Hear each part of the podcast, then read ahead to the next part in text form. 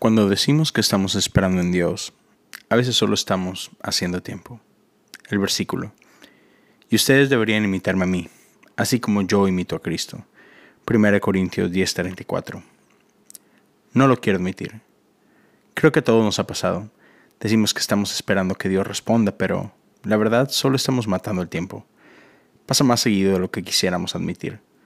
Suele pasar cuando es tiempo de tomar decisiones importantes y nuestro instinto ya nos dijo lo que deberíamos hacer.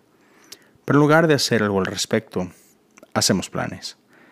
Pasa cuando leemos la Biblia y sabemos que tenemos que hacer algo, pero nos convencemos de que quizás es mejor esperar. No hay que precipitarnos.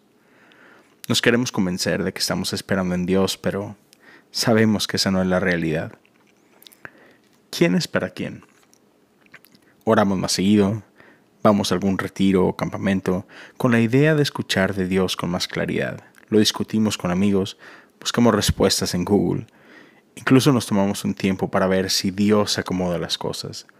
Y nos decimos cosas como, solo quiero estar seguro que estoy haciendo la voluntad de Dios. Pero si somos honestos, cuando decimos que estamos esperando en Dios, es más bien Él quien está esperando en nosotros. El modelo. En la vida de Jesús ya tenemos un ejemplo de cómo vivir en este mundo. Sabemos que debemos de recibir al extranjero, sabemos que debemos de ser hospitalarios y abrir nuestras casas a quienes no tienen una. Debemos ser amigos del solitario, de aquellos que otros dicen no eres digno de amor. La Biblia, la Biblia habla constantemente de cómo debemos cuidar de las viudas y los huérfanos los más vulnerables en nuestra sociedad. Realmente no necesitamos otro estudio bíblico más sobre la voluntad de Dios. Más bien hay que ir y hacerla. No perdamos más tiempo. Si seguimos esperando en Dios para ver si acaso es que debemos vivir un poco más como Jesús, dejemos de perder el tiempo. La respuesta es sí. ¿Por qué hacemos preguntas cuyas respuestas ya conocemos?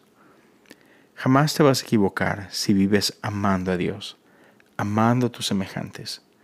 Dejemos de esperar como si Dios nos hubiera movido. Dios ya va delante de nosotros. Demos pasos para alcanzarlo.